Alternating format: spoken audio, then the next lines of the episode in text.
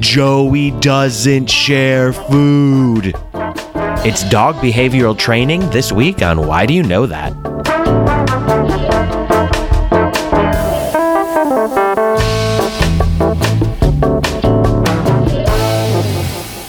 To Why Do You Know That, the party podcast that wants to know why you know so much about a very specific topic. I'm Nadia Osman. I'm Steve Slaga. Hi, Steve. Hi, Nadia. Oh my God. I know. I'm so tired. You're in it. I'm in it. You're in the thick of it. I'm in the middle of You're- moving. Yeah. And I I don't know where anything is anymore. Mhm. Everything's just in boxes. Oh no. Where's your um office stuff? No idea. Where's your makeup? I haven't got a clue. Where's your kitchenwares? Probably in a box. Okay. Or could still be. I, it, you know that thing where it feels like your drawers are just replenishing magically when you move? Like somehow, no matter what you packed, it still feels as if there is more to pack, more to pack, more to Yeah. pack, over and over and over again, and it, it'll never end. Mhm. That's what it feels like. yeah. right and when you're sure you only have one more trip and then you stuff your car and it's like, oh, I have eight more trips to Yep. get all my stuff. Mm-hmm. Well, I had a sad thought just now, just the 2nd Mm-hmm. We're never going to record it. I've I had my last recording session at at your old apartment. I'm never going to be there again to record. Um, well, we we can we can arrange something. Can we? Maybe. How? I don't know. When are you out of that one? Uh, w- within a few days. All right. We ooh, within a week. So maybe. Maybe. Maybe. You could, you could. I wouldn't bet on it, but you know, dark horse bet that Look, kind of thing. if I never go back, I'm fine.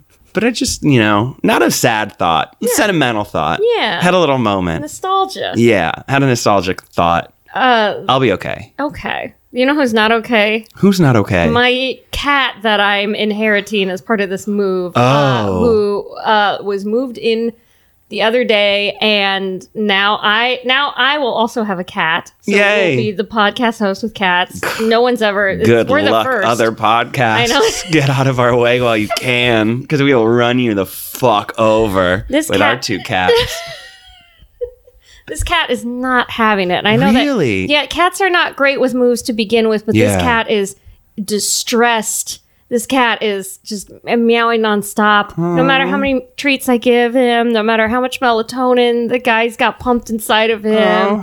I he'll be okay. He's Yeah. just you know doing a little. He's just being kind of dramatic. Cats don't love anything that's outside of their routine. Right. So, yeah. I've upended his world, Yeah. and he hates me now. like imagine what happened to him is like imagine you woke up one morning and somebody just well no it would be somebody you knew but somebody was just like surprise you're in a brand new world Yeah. not even just like a new city but just like a new existence Yes, and to do it, they had to put me in a tiny crate, and I didn't know where I was going for Uh. all of 10 minutes. some yeah well you know all animals behave differently They sure do. Cats behave one way, but dogs? dogs Dogs and behave they how totally they behave Beedoo, beedoo. be-doo. That's a secular I had that in my back pocket since honestly before we started recording. I was like, I know the Bidu Bidu. Great. I'm going to bring in our guest. She's All right. an actress and writer from UCB, and dead to me, please welcome Liz Adams. Hi. Hello. Hello. Uh, and today we're going to be talking about dog behavioral training. yeah, I um, know an awful lot about it for someone who's never even considered being a vet or a dog behavioralist or any sort of animal wrangler of any sort. Yeah, like you're, this is not your job. No, not even remotely related to it. How did you study it? Um. Okay. So I I do have a dog. I've had a few dogs over my lifetime, my long, long life. Um. no, I'm very young. um. No, I. Uh. So I I used to date this guy. Um. He sucked, but this story is not about him. He he and I had this dog together that was this ten pound, just like teeth on legs. She was so mean and she bit everybody. Like somebody she bit had to get stitches. it was crazy. She was just like the meanest little thing. But she was really sweet when she wasn't biting people. Yeah. so You know that old chestnut. Yeah. um, I at the, this was oh gosh, this was years and years ago. But I um, I really liked that dog, even though she was so mean, and so I was tr- trying to do everything I could to like you know make her not um, so aggro. So I went to the library and I basically checked out every single book on dog behavior I could, and I read all of them.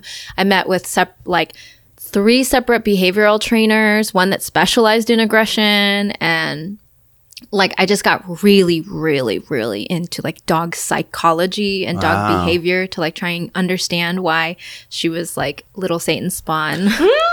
she was really cute. Mm-hmm. I totally stepped on a very important question Nadia starts every episode with. Oh, oh, why do you know that? Yeah. I think we just answered it. yeah. I'll ask it anyway. Why do you know that? And then you can just say all that stuff I just told you. um, all that stuff I just told you. Perfect. all right. I, wa- I do want to apologize. to.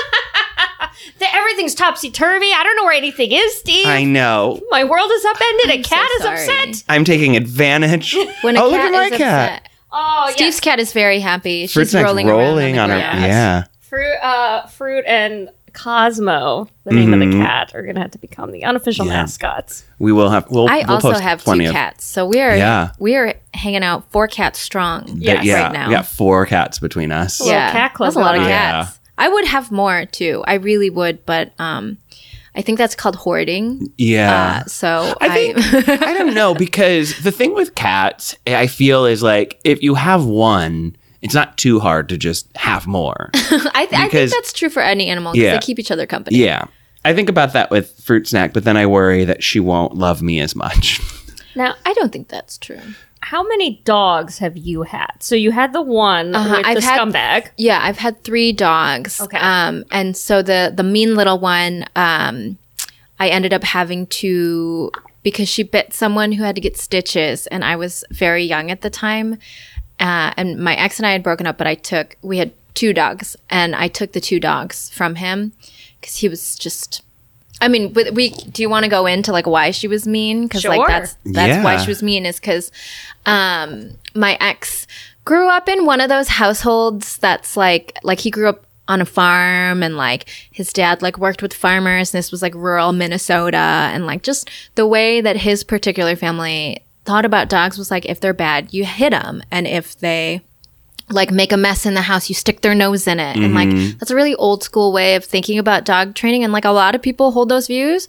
And if you're one of those people listening don't do that. That's so bad. The poor dogs get like trauma from it. Yeah, that's mean. basically that's why she was so mean is because she became really like it's called fearfully aggressive. Like she was scared of everything. And so she lashed out like as a defensive like a defense mechanism she wasn't like looking for trouble she, i know it was really sad She wasn't one of those Conditioned. West Side Story dogs. No. snapping its fingers. I've on met the a few playground? of those in my day, and you know, she wasn't one of those.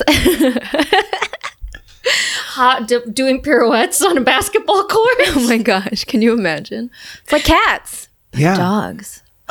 Oh, is that is that Andrew, Andrew Lloyd Webber? Ring, ring, ring. We do we have a pitch for you? It's cats, but dogs. That's we call it. we call Andrew Lloyd Webber's office, and there's like a, an automatic answering machine. Like, if you're pitching cats but with dogs, please press one. Listen, I've had this great idea no one's ever thought about before. Um, yeah, so uh, I forgot the original question already, but So, uh, so that was the first dog. right. And then um, w- my ex and I, we had thought. So my ex got this is also why she was so bad. My ex got her from this guy on a farm who had a litter of puppies, and he got her when she was way too young. She was only like two weeks old. You sh- you're not supposed to take dogs away from their mothers before they're eight weeks because they learn really important social skills like don't bite each other um, when they're with their litter and they learn what's called bite inhibition. So like you know how golden retrievers uh like the thing is they they can like hold eggs in their mouths without breaking them. Oh yes, I was gonna say what, and then I was like, no, I've seen this. Yeah. So like it's I'm gonna like say what? dogs that have like a gentle bite or like um and some dogs don't have that. So like crazy puppies, sometimes they're like just really bitey and you're like, ow, stop that. They haven't learned proper bite inhibition, Yeah, which is just biting into that yolk. which is like just the ability to like bite but not so hard it like learn it's like a just like a hey, don't do that instead of uh, now you're Mm-hmm. bleeding. Right. So um, Those are the choices. that old dog uh, did not learn that, so she uh, caused some blood. She was so small, but such big teeth. Was she able? Was the behavior able to be curbed? Or No, nope, can't no. teach an old dog new tricks. Well, you could. So the problem that I ran into with that dog was I was I was in college full time. I was broke. I was a broke college student, and like the resources and time that it would have taken to rehabilitate her, I simply did not have. And then I was stuck at the uh, like a a hard decision where I had to leave because I graduated college and there was like somewhere that I was moving out of state and I was like, do I bring her with me or what do I do? So I actually found a sanctuary for unadoptable animals oh, because if I had given her to a shelter, she would have been put down immediately because she bit everybody. And like that's kind of like a number one criteria for a dog you're adopting is that it doesn't bite you. yeah, Right. makes sense. So I found um, a, a like a sanctuary that specialized in most of their dogs were. It's very sad, but it was very sweet. Like terminally ill, or like a lot of them had like um, feline. What is it? FIV. Like Uh, the- yeah, they're like kitty aids, Yeah. basically. Um, so she was very dog aggressive too. So she ended up living in the like cat house because she could only tolerate cats. put but- me in the cat house too. uh, we like got some updates for her because you can like sponsor them and pay for them, and she's just like living the the life. oh, that's uh, wonderful. with her her cat friends. I've never heard of those sanctuaries. I think that's great. Yeah. I wonder if there's any near here. Listeners, find, Google them, and um, donate, support, volunteer. Yeah, it, it was a really. I was very happy to have found it because I was like really panicking. Yeah. because I was like, no one's gonna want this bitey dog. Yeah. Oh, just a dog in college is Yeah. another advice for listeners. If you're in college, cats, hamsters, turtles. Yeah, That's what you a dog have. was a lot of work. I was very young and impulsive, and like my ex had gotten the dog on a whim, and then Mm-hmm. I just took it from him because I was like, "You're a bad dad." Yeah. Well, he was. He was. Um, so you have a dog currently. I do have a dog currently. His name is Potato. Potato. Oh, you have great names. Thank So, you. uh, potato. Uh, my cat's names are Diva, but she doesn't know her name is Diva, so uh, Yeah. she thinks her name is Kitty. Oh, And then um, Optimus Prime, Great who names. we call Opie. So we have Mm. Potato, Opie, and D- well, Kitty. love it. These are solid names. Yeah. I got them all at very different points in my life, and so what I thought was funny at the moment Yeah. Mm-hmm. was different. So they're not matching at all. Yeah, no, that's what I like about it. I because yeah, anyone can have two cats named like I don't know what are two cat Bert and Ernie or like, you know matching cat names. Yeah. but I really like Diva slash Kitty, Optimus Prime. Well, and, Potato. then the other dogs that I had, the previous dog I had with my ex, who was like pretty normal, but um, I ended up having to rehome because he had really intense separation anxiety. God, you guys, dogs have so many issues. Yeah. like just as many issues as people. Um, but his name was Chevy Chase, and then the dog that I didn't name, her name was Tipper, which was weird because that's when like I think Gore and Bush were a thing, and oh. so like Gore, Al Gore's wife's name Oh. Yeah, is Tipper, Gore. So I didn't pick that name, you guys. I didn't name my naming dog a- after Tipper Gore. yeah, nobody listener. Third piece of advice: don't name your dog after Tipper Gore. or maybe do. My grandma had a dog named Tippy. Oh, that's cute. Yeah, Tippy's a cute name. Tippy for a dog. Gore? Tippy Gore. yes, she gave my she gave her dog a last name as well. Let's say you're getting another dog and Yes. you're going to the shelter because we mm-hmm. don't we adopt, we don't chop. That's true. and you are looking around. And what are some of those common dog behavior issues that you're going to be on the lookout for as somebody is maybe helping Yeah. you with the adoption process? Like if they mention, So- oh, this dog barks a lot, or Yeah. this dog chews, or this dog howls, like what are the things that you should be looking for? What do they mean? Yeah, 100%. So the thing that's ha- hard about adopting from a shelter is all those dogs are under a lot of stress. And so they might not actually exhibit the behaviors that they're going to exhibit when they've lived with you for a year, you know?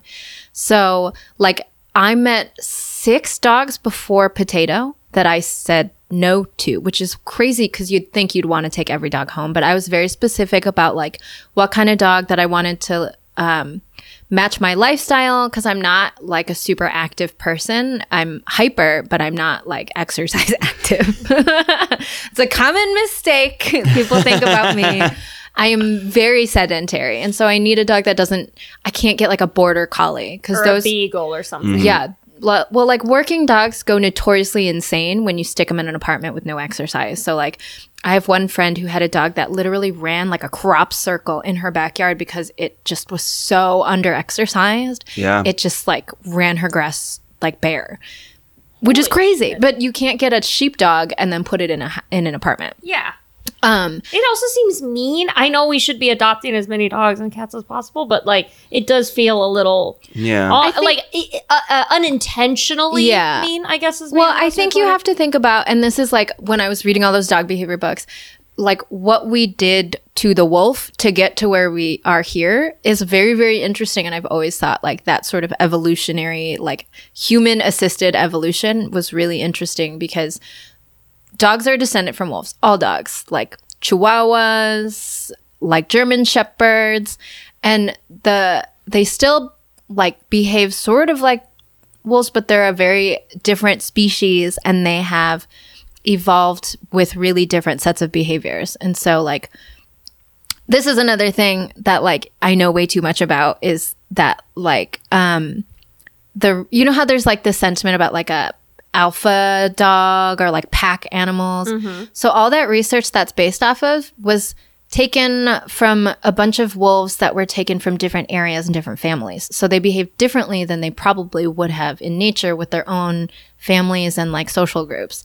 And that's why they were way more aggressive than they normally might have been. So like this alpha thing also doesn't translate to domestic dogs because they're not wolves. We're separated by thousands of years of selective breeding that kind of behavior out of them.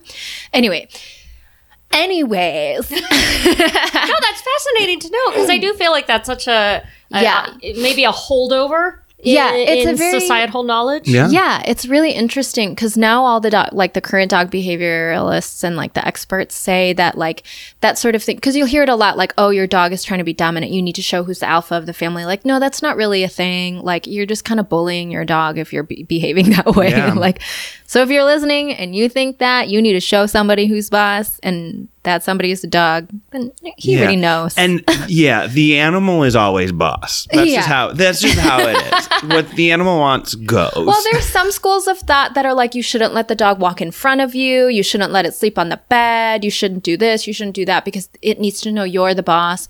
And I'm like, you, it doesn't. You don't need to do that. I have a friend who won't put the dog doesn't go on the bed, and it's like you're missing out on a very important. well, that's also not ownership. how dogs sleep. It's not like the alpha sleeps on top of a rock and all the other. You know, that's Yeah. not how all the dogs sleep together in a pile. That's what That's a, adorable. it is. That's why it's called a dog pile. Oh. Like Oh, mark the time code. You got a funny quote to pull for this one. but for real. yeah. So like that sort of separation, it's just like that's bonding that you're missing out on. Yeah. Um, but I forgot the original question again. I do that all the time. Um. So, well, okay. So oh yeah, we're- when you're we're- looking for a yes. dog. So um, I highly encourage people that are looking for a dog to buy to buy to adopt an adult dog. You're not allowed to buy dogs anymore in California, by the way. Oh. Um, they their pet shops are not allowed. All pet stores that have dogs are working with some sort of shelter or like Humane Society to adopt them because it's illegal now for cats too. I think you'd still buy like birds, but anyways, Who's buying a bird? We've been over this. I'm not a bird Yeah, person. They're have just a- tiny dinosaurs trying to attack me. Um, I was not into birds until you guys know Jess. Mm-hmm. Um, she has bird. She has bird, and um, she likes that bird so much that I started to, you know, it started to warm up. I, can't started getting warmer imagine. on on birds. I I trust you, but I can't imagine Um, feeling they're, that way. they're very different. You know, they're birds and Yeah. not mammals. Mammals are more similar in their like because you can read them differently, Mm-hmm. but birds have they're less expressive. But dogs are very very expressive, and that's the thing too about like dog behavior is they show you everything you need to know. They're very expressive if you know what to look for. Mm-hmm. So like when I met with all those dogs, there were there was one dog that was real cute that was just like super hyper. It didn't stop running the entire. It was like they usually will let you like spend some time with the dog in a separate room where it's quiet when you go to a shelter or, a, or um, a rescue. And then they like give you some time to get to know the dog. And there was one dog that just didn't stop running the entire time. And I was like, I can't do this. No, I'm sorry. yeah. There was another dog that wouldn't come out of the corner because it was so terrified. And I was like, okay, I don't know if this dog is just like this, but like this is not, I, I don't think I can move forward with this dog. And then there was one dog that I almost took home before Potato that they cat tested her and she failed the cat test. what does the cat test entail? So I so I got potato from this place called the Lange Foundation. They're lovely. They treat their animals so well, and the reason I really like them over the shelter, no like shade to the shelter, was, but it was because the animals seemed much more chill and relaxed, mm. and it told me that they probably got more human time rather than mm-hmm. the shelter. They're really just in cages, and like there's too many of them to get a lot of one on time one-on-one time with the volunteers. But the sanctuary or the the rescue was just like all the animals were more relaxed. And i was like okay i can get a better feel for what kind of dog it's actually going to be. But they had cats at the shelter or the rescue too. And so they like introduced her to like a dog friendly cat and i guess she just barked the oh. entire time did not stop barking for like 15 minutes and they were like okay i don't think this is gonna work. Um, because you can train a dog to not do that but it's very it's better if you just get a dog that doesn't do that yeah. Um, and that dog can go to someone who doesn't have a cat. yeah exactly If part of your pitch for the musical Cats, but it's dogs, involves just a number of where adults will bark at the audience members and pretend that they are cats, press three. And that goes straight to Andrew Lloyd Webber's cell. Because he wants to know. he got he wants to hear Yeah. your pitch That Yeah. means you've passed. yeah. Um, He's going to make you bark, though. Andrew. oh andrew Andrew Lloyd Webber's a fun name for a dog. oh that is really No, a tarantula. I know they don't like spin webs, but Andrew Lloyd Webber's a fun name oh for a spider. that's funny Oh, I yeah, I don't, I, I don't I am like afraid of spiders. spiders. I'm very afraid of spiders. I'm- but I if there was a spider named Andrew Lloyd Webber, I would at least like, i would chuckle and still run Yeah. yeah, yeah, yeah, yeah, yeah. I You can, you can laugh about it. You can laugh about a spider being named that without ever being near the spider. Yeah, I don't so need you to can be appreciate near from afar. spider. I don't like spiders either. I have a truce with the spiders in my apartment. If they stay in the corner and mind their business, but as soon as they come out of that corner, they're out of my house. Mm-hmm. yeah. You know, You've That's also fair. you can also sleep well knowing that you've got two cats that might they Might they take care have of it? rescued me. uh, Like Opie straight up launched herself in the air and caught a moth midair once. Ooh. Whoa! It was very impressive. That's 'cause heroic. Moths really freak me out because they're like a little too erratic when Mm-hmm. they fly. I just think they're like dirty butterflies. Me too. Moths They are. dirty. A don't like moth them. ate one of my sweaters. I found out as I was packing. oh, jerk! I what know, a jerk! I know. I'm gonna find that fucker and beat him up. Cosmo may have already found him. So I hope so. Or it was a moth that could have died. Oh. Right, moths don't live that long. So just trying to make you feel better.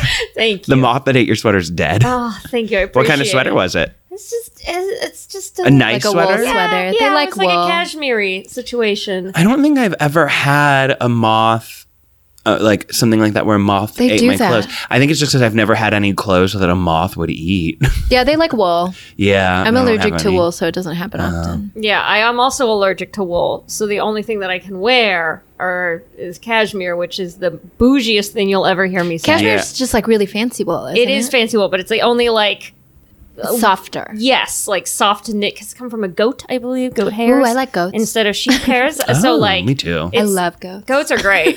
I really want one. Do you for your backyard? I would love it. Hang out They're with potato. so chill. They that's why they're the perfect petting zoo animal because they don't give a fuck about anything. They just I never wanna thought eat. about that. Yeah, the, Yeah. A, a petting zoo is almost always mostly goats. Well, because it's always like little kids grabbing them. You Yeah. know? So you need an animal that won't bite them. Yeah. True, it is like eighty percent goat. Yeah. What else is at a petting zoo besides goats? Sheep. Sheep. Okay. Yeah. Yeah, a lot of those little guys. Sometimes llamas Mm. or like alpacas. Love a llama. Yeah.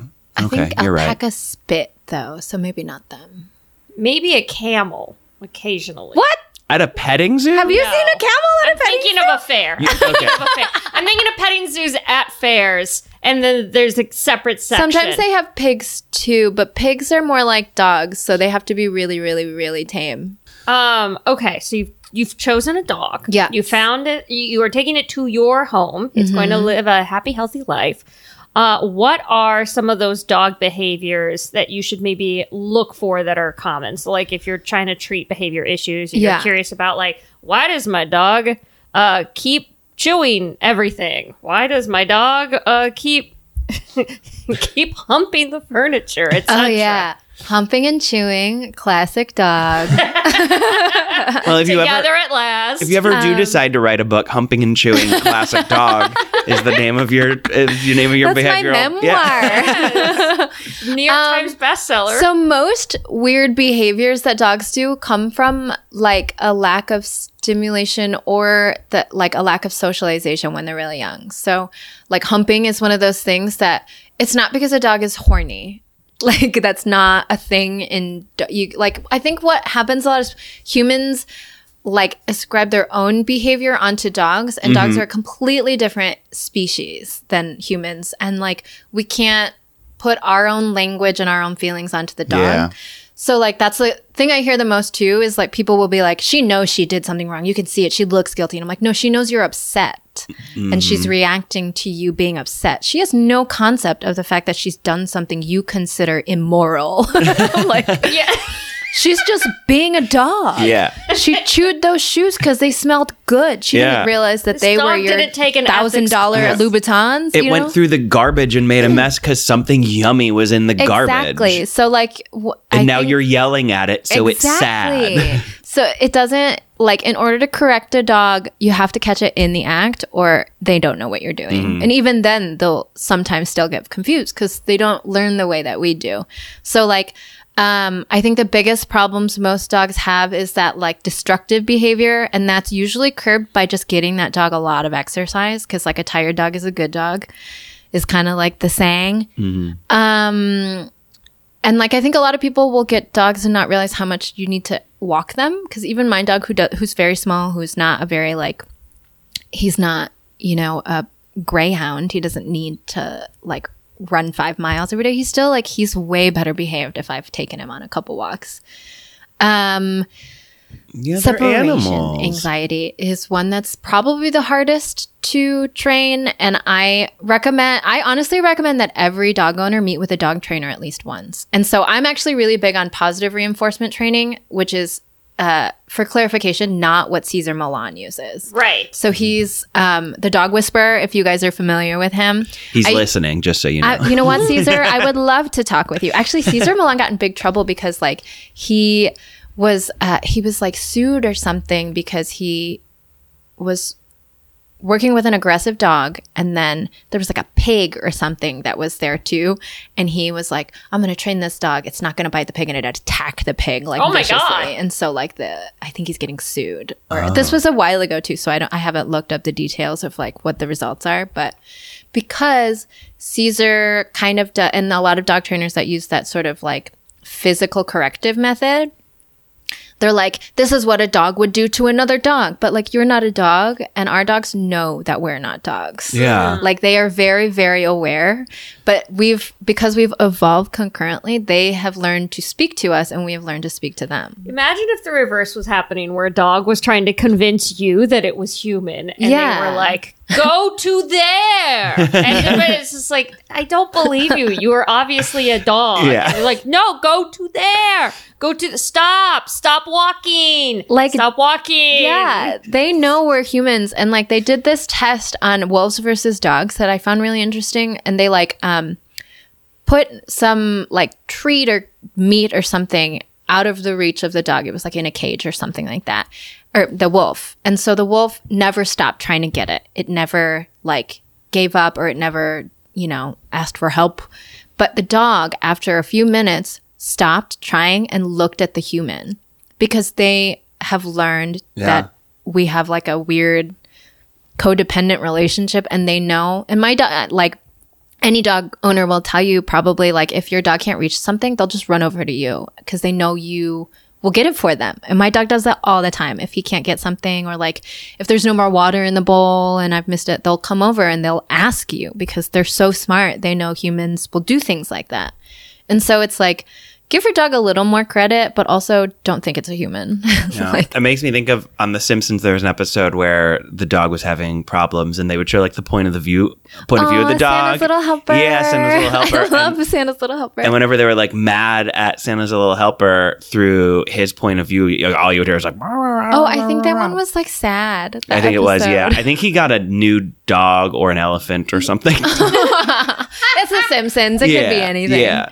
I think I remember that one vaguely. Yeah. There is one where he gets like a, a lassie type Mm-hmm. who's like one upping Santa's Oh, little I helper. remember that. Yeah. And then It's I like the like, yeah, and then there's a totally different one where they got to send him to obedience training, That's the one I'm thinking of. and that and he just like barely passes, Yeah. or like they're just like here, get out of. well, it was not positive reinforcement at obedience training. Yeah. So positive reinforcement is basically rewarding good behavior and ignoring or redirecting bad behavior because um like you don't want them to become afraid of you and that's what hitting is like if if your dog is naughty and you hit it like it just becomes afraid of you. It doesn't Yeah. understand why you're so upset.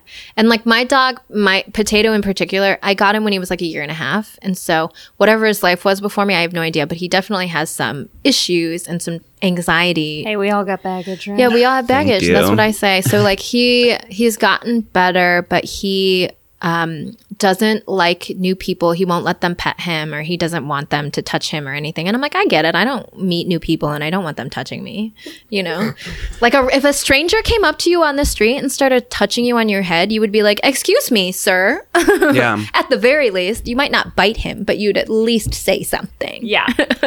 no, it's true. I do think about how we uh I, I often think like when dogs see each other on walks, what it must be like if you l- were basically quarantined in your home and then the only time that you go outside you see another one of you. If that was humans, we too would freak out. And, oh my god, hi! And you would try to like get all your conversation out in that. I mean, 30 that's seconds. basically why some dogs are so bad on a leash is because they have too much energy and excitement. And it's not, my dog is uh, under this category. He doesn't know how to behave himself when he sees other dogs. So sometimes it comes out in the form of snarling. but if he's like off leash, not in our neighborhood or like at a dog beach or something, he's way more chill and, and cool about it. But when he's on the leash, he's just like He doesn't know how to handle himself. uh, uh, uh, Um, trapped, trapped, trapped by long thing, long string holding me back. I don't understand. Long string. uh, so, do, how how do you feel about walking a dog like in a na- like? I see people in my neighborhood walking their dog leashless. How do you feel about that? I hate that. I think it's super dangerous. Yeah. Plus, we also have leash laws, and they're for our own protection and for our dog's protection. Because the thing is, my dog, he, um, in my, I, I've figured out that in our neighborhood, he's mean to other dogs, but when we're outside of our neighborhood, he's chill. And I think that's a territorial thing. Like, Yeah. he's just like, he knows our neighborhood, it's his hood. And like, when he meets new dogs in our neighborhood, he's like, excuse me. Snapping. um, but uh, there are a few like if if you're ever on the Nextdoor app, you'll just see people Oh, yeah, my neighborhood's griping, Facebook group. Oh my is God. all about it, and they shit get- talking yeah. leashless dogs because like that's cool that your dog is good, but my dog might not be. And if your dog runs up to mine and mine bites yours, Yeah. like that's your fault. I'm sorry. Like it just seems so crazy to me because it's like there's a road with cars Yeah. that drive fast. it's so dangerous. and like I used to like as a kid I would get screamed at for running into the road. Yeah. And Why dogs would- don't understand Yeah. the concept of road. Yeah, They no. really don't. Like, they're so stupid. Mm-hmm. They're at, dogs are at once the s- smartest and stupidest. Yeah. In the morning, they will save a child from a well, and in the afternoon, they'll eat eat a whole jar of Vaseline and Yeah. not understand Yeah. it. I feel like a dog knows like, oh, like the sidewalk, this is what we walk on, but I don't think it correlates No. the street with that even the, the best most trained danger. dog. And the thing is, even the most well trained dog is still a dog. It's not, it doesn't understand the Mm-hmm. concepts that we understand and it still reacts to instinct. So, like, if it sees a squirrel or a bird or, you know, or anything, you Well, know, here's a firework. Yeah. Anything that's Can set it out of your control. Like- it must be nice to walk leashless through your neighborhood and be like, nothing can possibly disturb my day. And I really hope nothing ever does for those people. Oh, yeah. But it's very, I hate it. And I'm not the kind of person who's going to lecture someone when I see them, Mm-hmm. like without a leash. But I definitely am silently judging them when I see them. I'm like, put a leash on your dog. it drives me crazy. Uh, what if? Oh, well, you guys are both from Michigan. Yeah. Uh, Yeah. And there's a lot more land out there. I'm thinking of places that aren't urban or even suburban, where there'd be fewer cars. Suburban, perhaps. you're speaking my language. it's still for me. It's still just like, like, if you were on a farm, you'd still want them. dogs are too unpredictable. Yeah. Okay. My- Even service dogs, they're on leashes. Yeah. You know? And they're the best trained dogs. There in you the go. How if they're on leashes, Exactly. then let's all be on leashes. Plus, it's a law, so just follow the law. yeah, that too. Don't get a ticket. Yeah. Nobody gets tickets for not having their dogs That's on true. leashes. Yeah. Um, so dog barking is another behavior, common behavioral issue. Mm-hmm. Yeah. And uh, all their different barks mean different things. Yeah. Um, so let's say that it's barking excessively at pe- uh, either people or other animals. Like, what's that about? So, dog barking is just their way of communicating. And I think a lot of people try to punish them for talking at all, you know, but dogs are doing what's natural to them. And so I think all of dog training comes down to like, is it something that they think like is normal? You know, is that just like what dogs do? And then you try to teach them when the appropriate time to bark is. So, like, my dog is actually pretty quiet and he'll only bark when people are at the door. Mm-hmm. And I don't discourage that because I want him to he's he's alerting me because I've realized he doesn't bark if he's alone and we have a, a webcam or like a doggy cam and sometimes when we're coming home we'll hear he's quiet. He doesn't bark when he's home alone because he, there's no one to alert. Mm. But when it's me and my husband when we're home, he will let us know.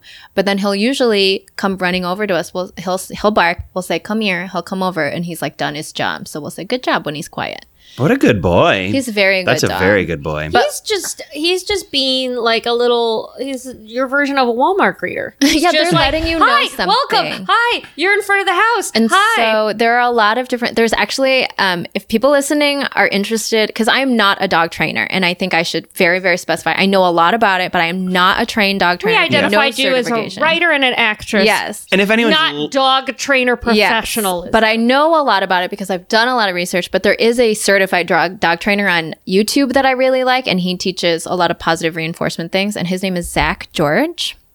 Z A K, and I love his stuff because he's really, he's also really that sort of like cheesy happy. Sure. he's like, hey guys. and I love that. you met Um, a dog named Zach. but That dog would be so cool. Zach, a dog named Imagine a dog named Zach, and now it's Like wearing Zach Morris? Yeah, and now it's wearing sunglasses. Oh. Z A C H or Z A C Ooh. C K. Ooh, up to Z you. A K. I think K yeah, too, yeah, okay, yeah. yeah, you're right. K is the cooler. K is cooler. Um, but one thing, my dog, I realized when I got him, he was definitely owned by someone and lived in a house because he reacted to doorbells, which is not like a thing that dogs know to react to until they realize that there's a person on the other end of that doorbell. So I had to, I can't remember the like actual name for it, but there's this, it's sort of like desensitizing a dog to a stimulus. So I would play the noise of a doorbell give him a treat, play the noise of a doorbell, give him a treat until he formed a positive association with it. So now when he hears a doorbell on the TV, he no longer barks at it.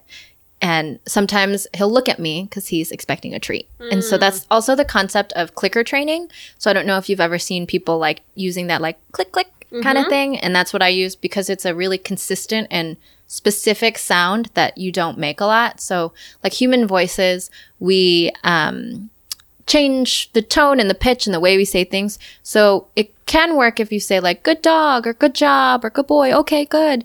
But it's better to have a more consistent sound that signifies it's basically saying yes. So you're whatever they do that you want them to continue to do, you say yes and then give them a treat and then they'll associate that click sound mm. with yes. And this also applies if you're trying to do some sort of quiet training. Yeah.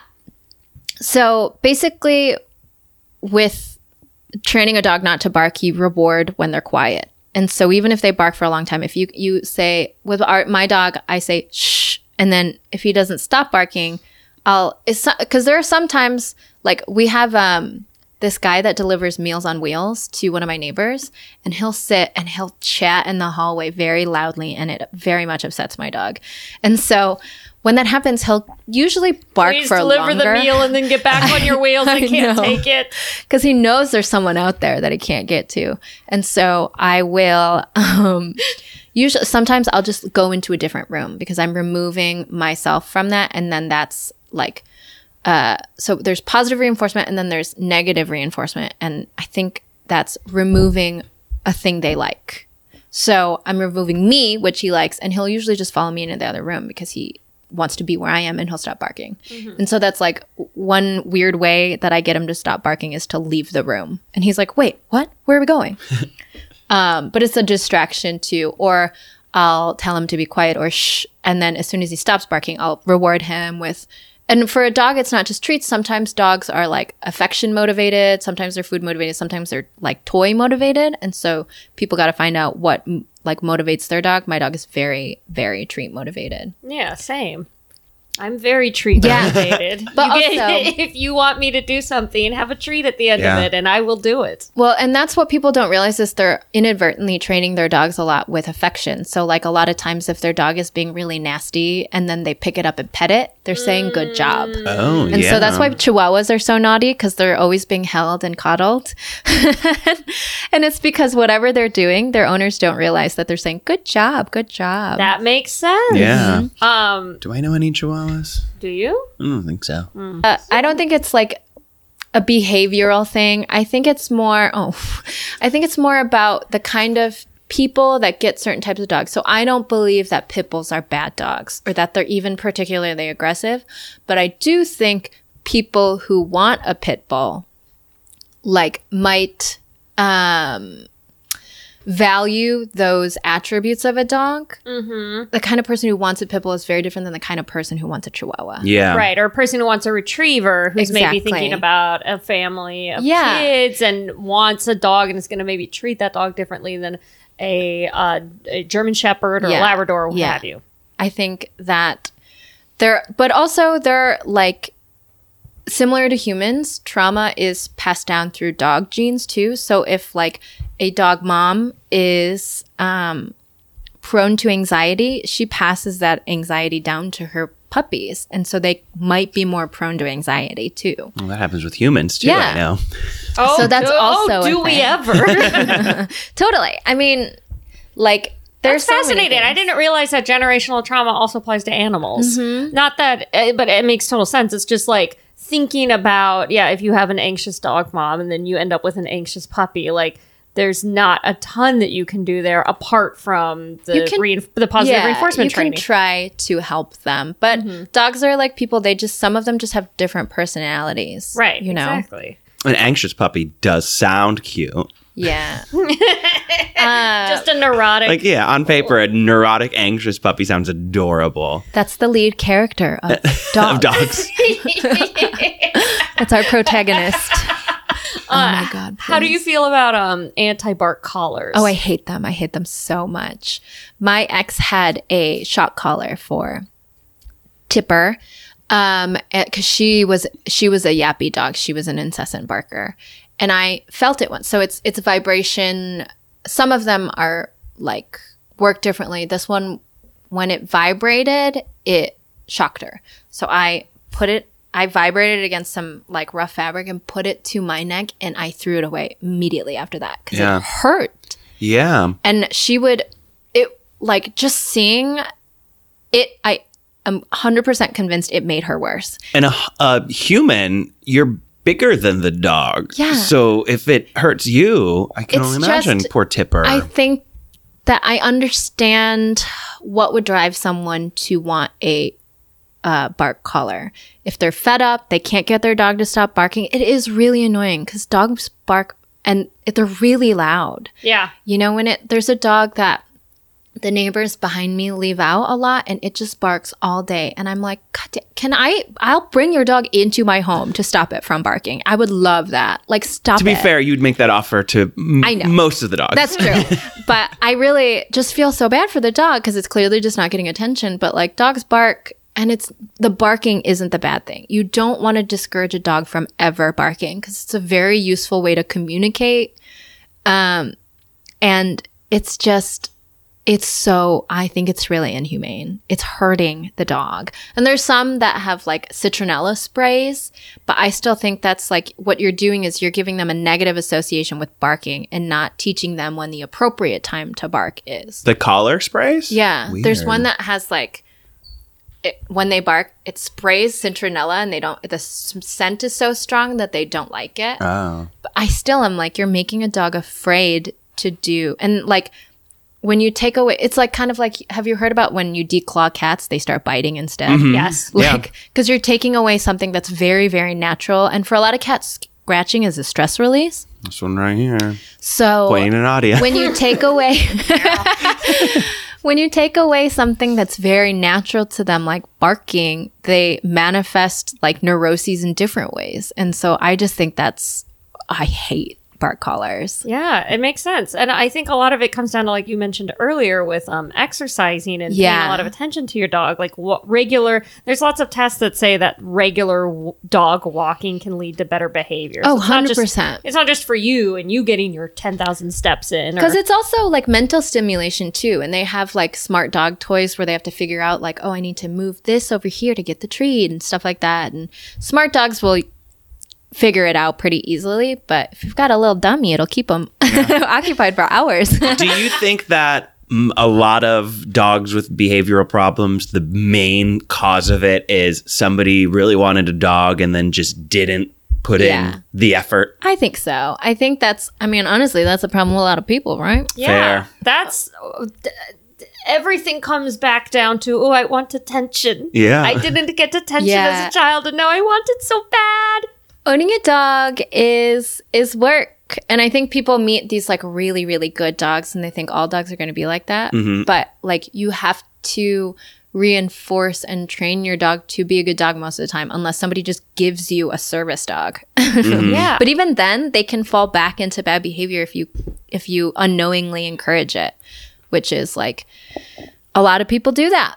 I think people that's like the don't ever get somebody a puppy as a gift, Right. If you haven't been discussing it with them. Well, There's I a- mean, I've always thought that that's semi insane because it's like, who gives a child as a gift? I know it's like giving someone a baby. That would be insane. Like, here I got you this baby. Also, puppies are a lot of work. So I always tell people uh, if you can, if you absolutely need a puppy for whatever reason, like okay, but if you can adopt an adult dog because you already know what their personality is going to be, mm-hmm. and also they're much less likely to get adopted. Yeah. Senior dogs in particular need a lot of love and care. as they Yeah. Senior older. dogs, ugh. I think senior dogs are a great option if you're somebody who's like, I would like to get a dog. However, Yeah. I, I am either sedentary or I don't like have the time or effort to 100%. like, go crazy. Puppies are so much work. Oh, Yeah. potty training. It's so. It's really I've seen friends go through it and it seems like a nightmare. my um, father-in-law and um, they had uh, two dogs that were over the age of 10 and they hadn't taught it how to do anything like sit stay lay down none of that and we were visiting and i taught their 10 year old dog how to sit and lay down because i was like i can teach this dog it's a smart dog and i was it's just because they they were good dogs they weren't like crazy or anything they just didn't know how to do anything Yeah. um, but I was like determined that I was going to teach that dog a new trick, that old dog a new trick, you know? So I can, I can tell you for certain old dogs can learn new tricks. Wow. You heard it here first. Breaking news, everyone. Liz, the actress, not a dog trainer. Male dogs versus female dogs. Is there any proof or anything, or is it just all in the training? Because I do think that I there's think sort it's a lot of training. Okay. I've heard that female dogs can be more tenacious. In Mm-hmm. my experience, the female dog I had was the bitey one. But I think it's more training. I, I think maybe I, I I I don't think I'm qualified to answer that. But I think it's like, yeah, if you get a chill dog, I've met dogs of both sexes. They're not they're all new. You're supposed to neuter and spay them all anyway, so it doesn't really matter. yeah. Uh, I read to. I read at some point that uh, dogs are a lot more likely to bite or become aggressive when they're walked by a male because they're the theory is that they are picking up on what the walker's emotions are doing. So since Oh, interesting. dudes tend to be more aggressive or testosterone fueled. I fueled, think that the dog is um, like, I will do this too.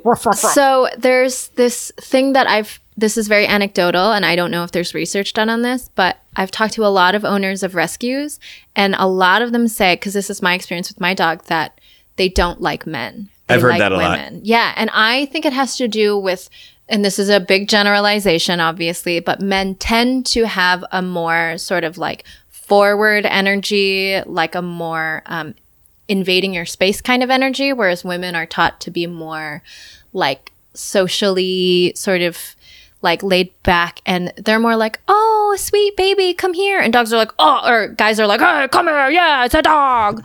Um, and that kind of energy scares the shit out of an anxious dog. Yeah. Whereas like girls are more like, oh, it's so cute. And that's something I've noticed at least with my own dog, Potato. Um, I have very strict rules for people who come over because of how he reacts to people. And I just know him very well and I know exactly how he'll react in any situation.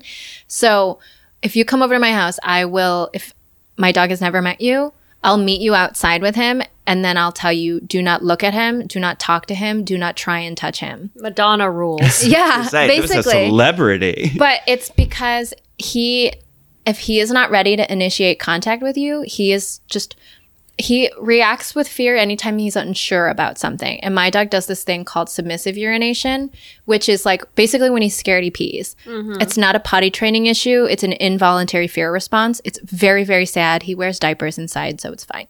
That's kind of cute. It is cute, but it's also it's a really common thing for dogs that I so my hunch about Potato is worst case scenario he was abused, best case scenario he was very poorly socialized.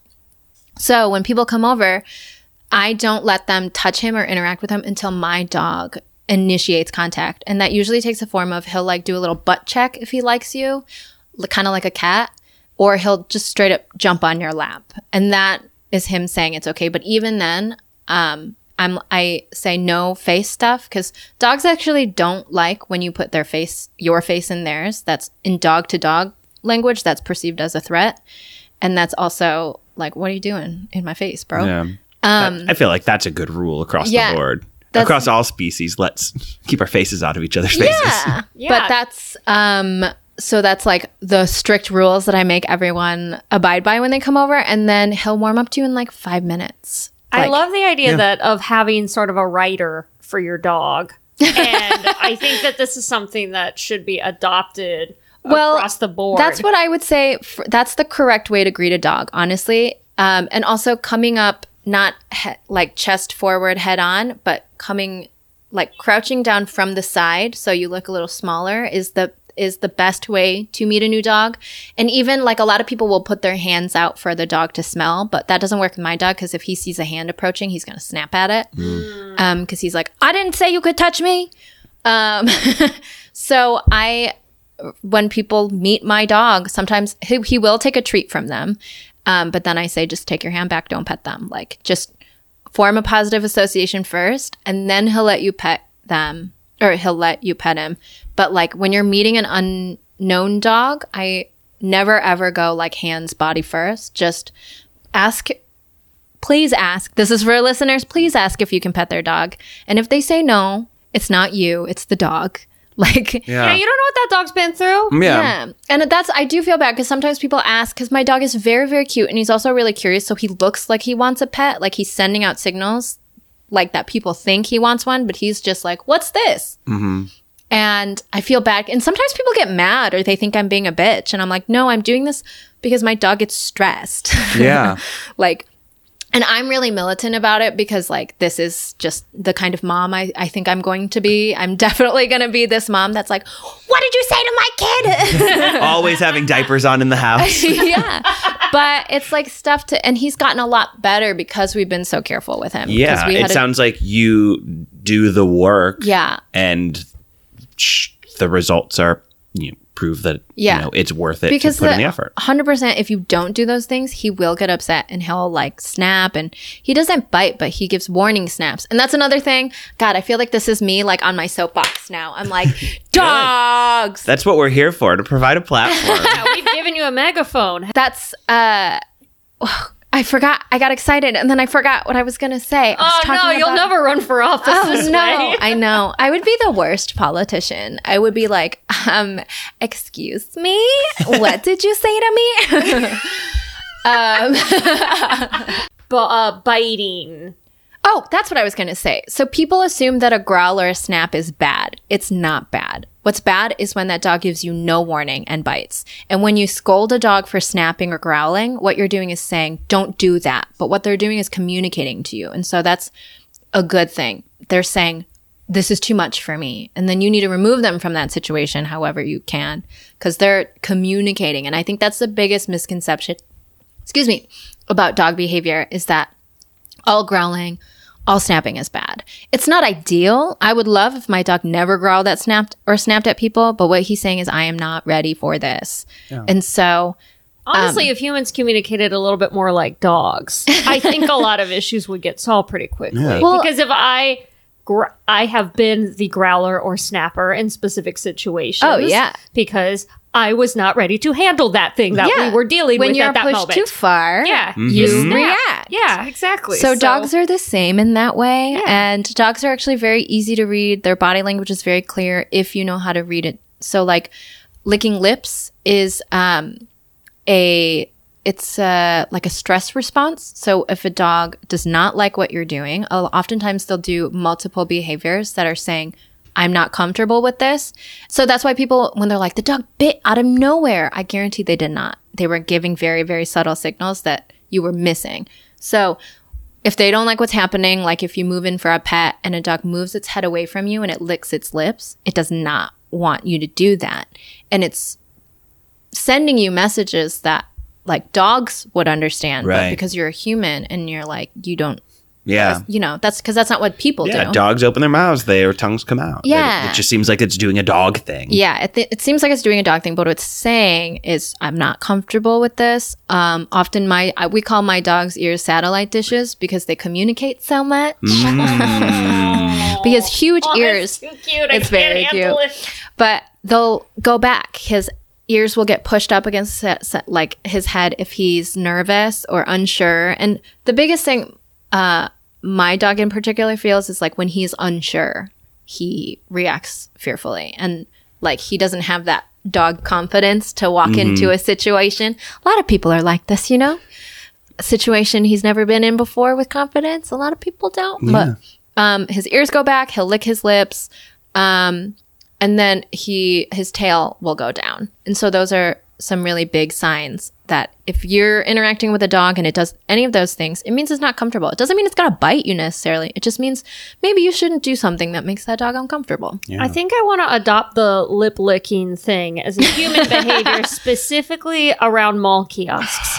Like Oh. when people come at you and they're like, "You want to try a Dead Sea salt scrub or Yeah. something?" or it's just like, "Oh, do you need help with anything?" For like the third time, I think Yeah. at that point, that's what I'm. I'm just going to start licking lips. I mean, it's tough because that's their job. yes. but and my lips would get time- chapped from all the times I would Well, lick it's, them. it's my job to pet every dog. Yeah. Um, I do still like I do want to pet every dog I see. I just ask and Yes. No, no, no. That Yeah. Oh, I, I also don't understand that as a human behavior when humans go to reach in immediately for a dog Yeah. without asking because that's just asking to get bit. yeah. It, I, I don't understand it when humans reach in and immediately try to touch a baby or a toddler. Oh yeah, that's or A weird. small I've child. heard that from moms, like mothers to be, that strangers will s- touch their pregnant bellies. Yeah, that's weird. Oh. And that to me is like, I would get arrested if someone did that to me. Her Because slogan is "I will fight you." I Yeah. will fight you and I will get arrested. That is my campaign slogan. I, I just Got my vote. Yeah, honestly, same. yeah, that's what we need. Right? You know what? I'm gonna get on a political soap, and I'm just kidding. Dogs for president. Oh God, yes. Uh, Every- that every- there'd just be like a, a lot more napping. it does make me think when I lived in Chicago, I walked my cousin's dog, Shiloh.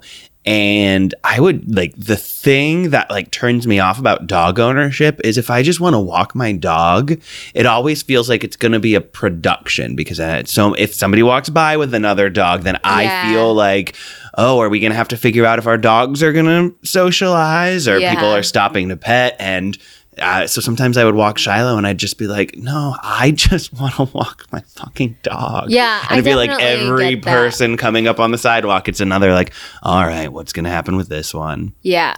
I think that there is some anxiety on on my end from that.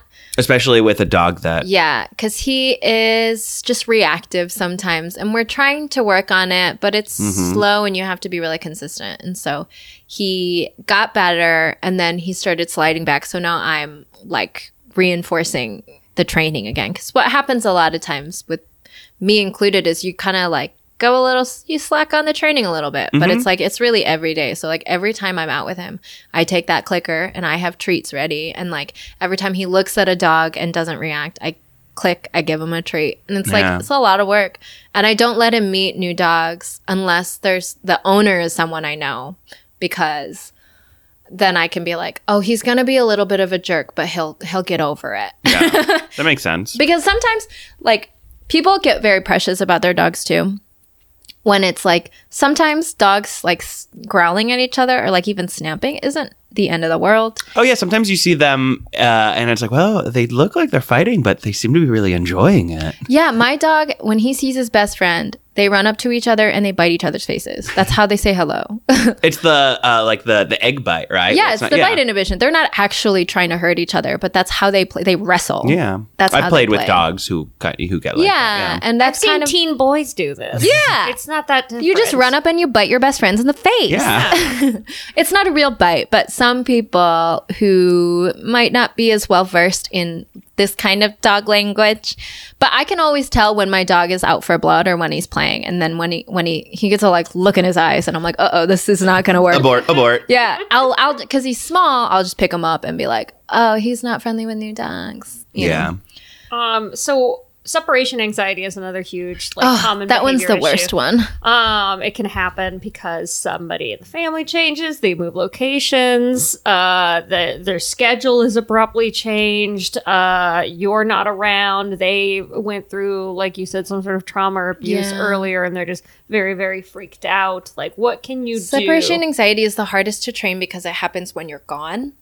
And so, honestly, if your dog is suffering from separation anxiety, call a dog trainer. Yeah. Like, cause it's, you just have to work in baby steps. It's like you leave for two seconds and then the dog doesn't bark, you run back in and you give it a treat, you know? Mm-hmm. Uh, or you have to just go in such small steps because, like, it's just a stress response and they're just really sad you're not there Yeah. and it's like it's a really big Yeah. bummer but a lot of people like my friend got a dog and his dog had separation anxiety to the point where his neighbors were complaining and he was like i have to go to work. I don't know what to do. So we had to spend all this money to put the dog in dog doggy daycare and like have people come and watch his dog and all this stuff. And it's just like it's a really big pain when you live in apartment living because your neighbors they don't understand that you're working with a rescue dog and mm-hmm. they don't really care because if your dog is barking all day it's just annoying. Yeah, and the dog can't explain to the neighbors like you don't understand. Yeah. When I was a child, yeah exactly my you know, like it's not like humans who are able to go to therapy and then express like this is what's wrong with me. I have anxiety because of these specific trigger points. So please, you know, The let's biggest- remove the trigger yeah points. i think schedule in any li- dog's life is really really helpful if they know what to expect so like having a routine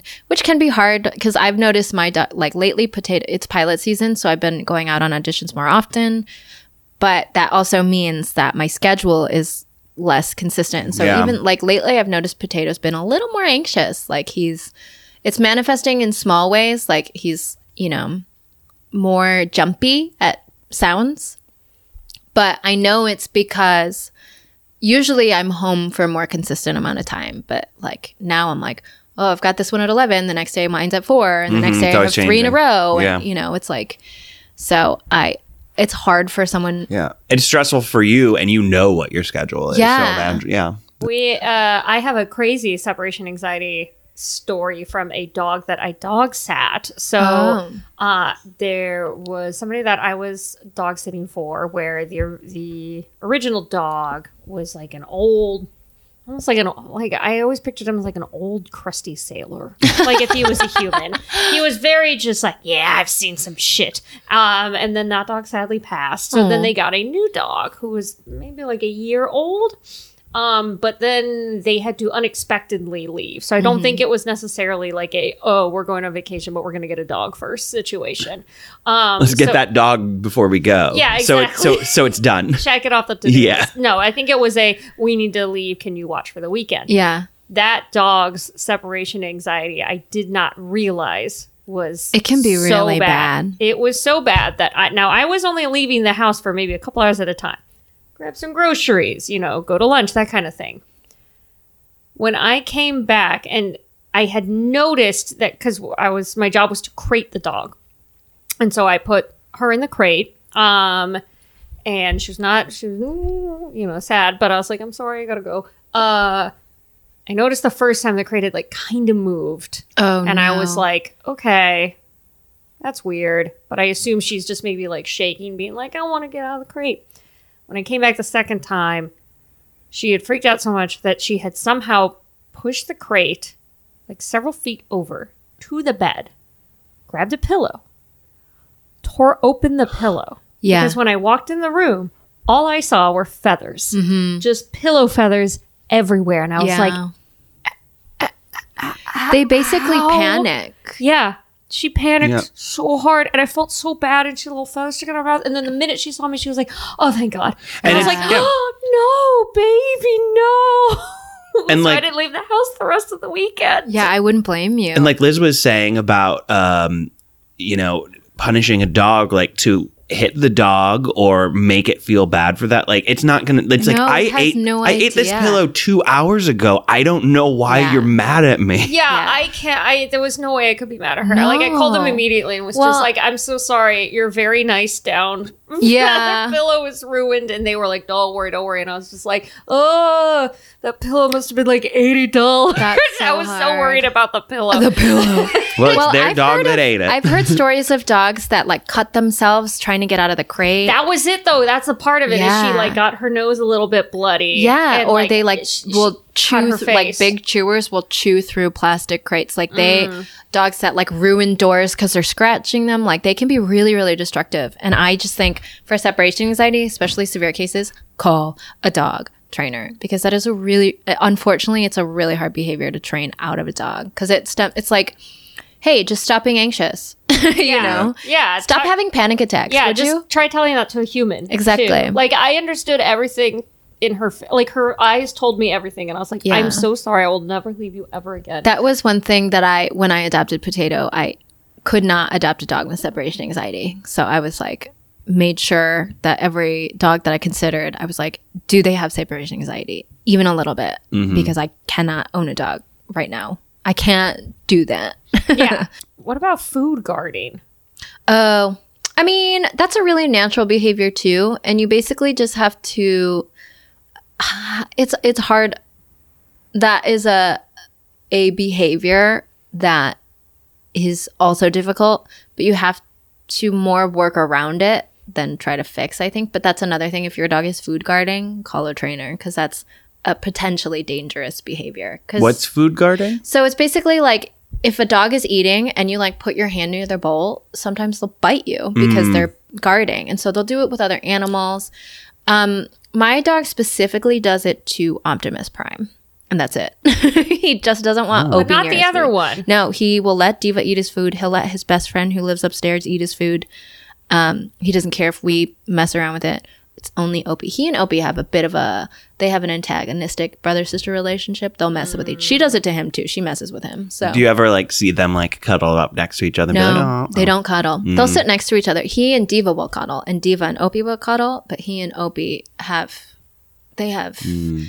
They got stuff to work they out. don't fight. They never like she's never scratched him. He's never bitten her. But they just kind of like they tolerate each other, but they're not friends. Next time, next time Potato does that to Opie, just say Joey doesn't share food. yeah. um, I was thinking that. I was like, I. I can, as a human, can be slightly food guardy depending on the si- depending on the restaurant and what we're eating. tough. That's one of those behaviors that most shelters. Ooh, this is sad. Most kill shelters will put a dog down if they food guard. yeah, Oh, yeah. So those are the kill shelters. right. Um, but even the no, no kill shelters will still put a dog down. That's like the that's No. then why do they call themselves no kill shelters? because they don't just so kill shelters kill dogs when they run out of room. Uh, no kill shelters only put down dogs that are uh, very aggressive and unadoptable. But it's up to their own discretion to decide what aggressive means. And I personally think food guarding is a problematic behavior, but I don't think it's not trainable. I think it just takes a lot of patience, and you should not have small children or other animals Yeah. if you get a dog that food guards. yeah. If I had a dog that food guarded, I would just be like, well, I won't touch your food. Yeah, and that's kind of, or you just have to like reassure them that you're not going to steal their food. Yeah. Um, there's I'll eat a big type- bowl of spaghetti while they ha- when I put their out their food out, so they know. Oh, he's got his spaghetti. He's fine. he's fine. He's he's got his spaghetti. He's not. He's not going near me. He's got noodles. He's got noodles. uh, and then I'm the one who has to food guard. well, there's food guarding, and then there's. This is a terrible joke. There's dick guarding because it's like the, the I, I joked about it earlier, but the idea of like compulsive mounting or masturbating is Oh. also like a behavior. That's usually problem. honestly just excess energy, or uh, I've read that it's actually connected more to playfulness than Okay. because people ascribe it to dominance, which I don't think is a thing. So the reason I don't take Potato to dog parks anymore is because he, whatever Potato was putting out, dogs want to hump him. Oh. So there would literally be like a queue of dogs waiting to hump my dog. I'm oh my not even God. exaggerating. There was one time I took him and there were three dogs following him around, all trying to hump him. And I was, and Potato, because this is when I first got him and he was still very like shy and timid, I think he was just like, okay. he didn't know. Now he's, he's a little bit better about like saying no or he'll like growl or snap at a dog if they try to mount him. Mm-hmm. But at the time, he just kind of like was not enjoying it, but he wouldn't fight back. And I think that was also what was encouraging dogs to hump him. He was very humpable. There's something he was putting out, I guess. But I stopped taking him because I would tell the dog owners, I'd be like, hey, can you get your dog to not do that? And they were like, ah, whatever. They're just playing. And I was like, my dog is not enjoying this. yeah. This is not consensual. Yeah. Um, but I think a lot of people think, oh, that's just dogs being dogs. And part of it is, but also if the other dog is not enjoying it, you should get your dog to stop. Yeah. Other people suck. I mean, people just don't. They don't think like a dog. They think yeah. like people. And and I, I and they, you know, they love their dog and they have the best of intentions, so they might not be informed properly. I, yeah, I and get- they're I also nobody likes to be told like, "Hey, your dog is doing Yeah. something bad." It's like you know, so, saying that about someone's kid. Exactly. Hey. my dog is perfect, and you're an idiot. Goodbye. Mhm, Yeah. Do- maybe your dog should be making all these dogs so horny. nope, my- we already learned dogs don't get horny. It's not. Well, they do, but spayed and neutered dogs, they're not because dogs will hump like a couch or like someone's leg or a pillow, or it's dogs will hump really random things. You know, occasionally when my dog gets too excited, especially when they're about to eat, it's like dinner time. He gets real excited and he'll he'll hump the cat. He'll try to, but then you'll hear like a "Rawr!" and then the cats they all have their claws, so you know. So no. So it doesn't it doesn't go on for a long time. what? Uh, what's the difference between obedience training and dog behavioral training? Dog behavioral training. Like, we've been talking about all these dog behaviors, but like, are they interchangeable or is Uh, it? I think obedience training is more like you're trying to get a dog to listen to you and to obey you. So like Okay. sit, stay, lay down. But I think behavioral training, tricks. yeah, tricks. Um, and For also shows. like, Yeah. well, I mean, I love a good dog trick. My dog knows a lot of very useless tricks. We taught him one. It took a while because he's got a long body and he kept falling over. The like uh, sit pretty or bag Yes. when they like kind of sit up on their hind legs. Uh-huh. It took him a long time because he's a little long boy and he kept falling. but I was determined. this image makes me so happy. It was very cute when he would fall. Um, and then you give it to you give the treat anyway because you're like that was a good try. Um, but he knows that now. But it's not useful for anything. sure. But some things like he has really good recall. That's when you call a dog and it comes back to you. I taught him with a dog whistle and with his name.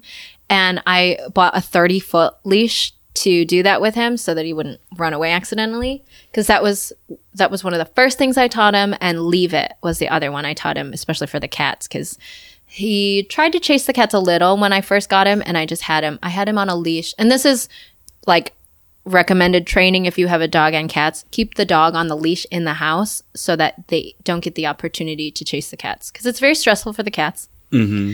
and also um, you don't want to let the dog do that ever Yeah. so uh, those were the first things i taught him and they've been very very useful his recall is great and also leaving it is so good because he'll literally like he had something in his mouth the other day he picked up from the ground i told him to leave it he dropped it it's amazing that's obedience that- training Good potato. That's tough.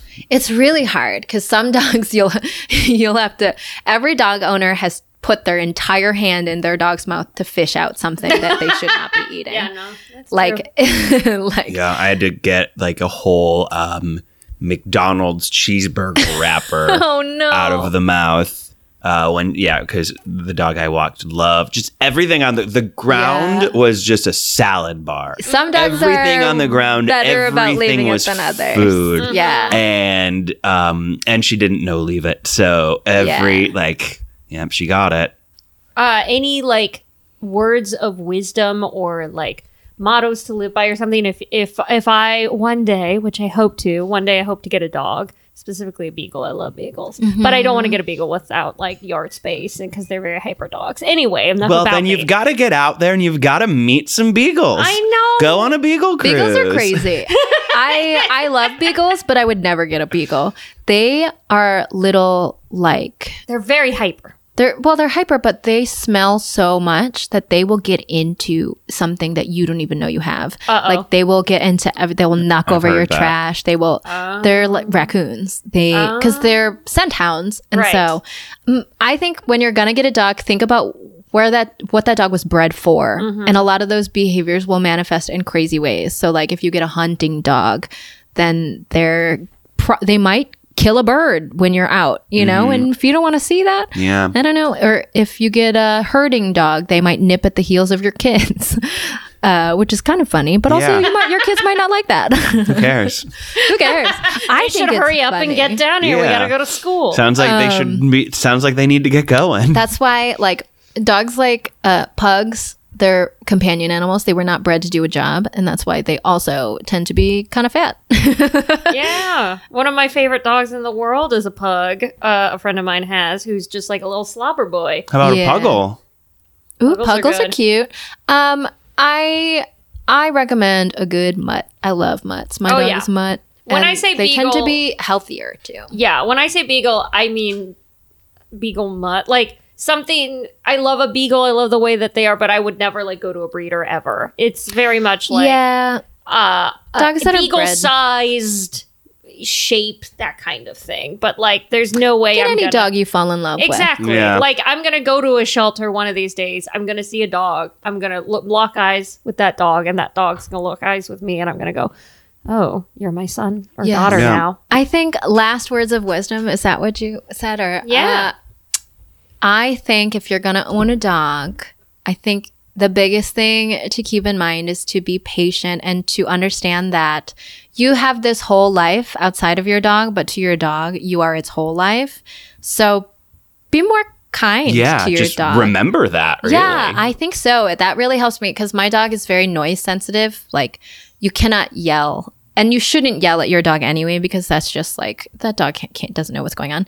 But there have been times, of course, where you lose your temper or you're like frustrated, especially when I first got him and he kept peeing everywhere before I got the diapers. It was very easy for me to get frustrated and I was like, ah, you know, you just like Yeah. make a loud noise and he would just cower. and it was so, so we learned very quickly that we don't raise our voice in our house, which has taught me a lot of patience, but also just because you look at that dog and you're like, I am your whole, I am your everything. How could I ever be upset with you knowing that, you know? I think that's the biggest thing. Keep in mind. You're getting so sad. I am. Well, I'm, getting, I'm just getting verklempt. Like, be patient and kind is a lesson we can all take with us anywhere in the world around anyone. I think but my dog has dogs. definitely taught me to be a more patient, kind human because I'm like, well, especially because I think I I'm so obsessed with my dog because he's so pathetic. Like he's literally he's afraid of the wind. He's in a diaper. He's I mean, he's yeah. in a diaper. He's terrified of the wind. He's like such a helpless, stupid little creature, and it's like you cannot help. Perfect. It's you cannot help but just like want to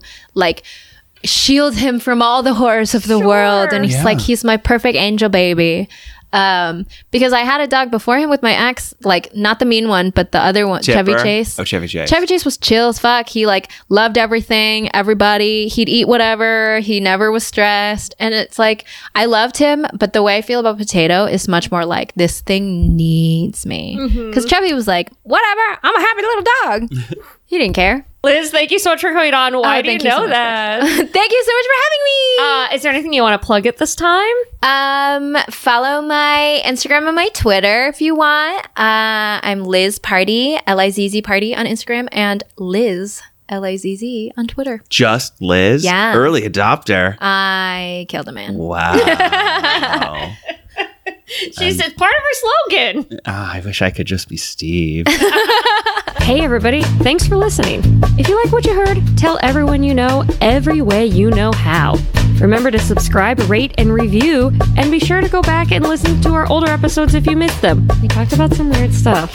And be sure to follow us on Instagram at Why Do You Know That Pod or on Twitter at Why Do You Know Pod. They're different. And if you've got questions, comments, concerns, whatever, be sure to email us at Why Do You Know That Pod at gmail.com. Let's do this again sometime.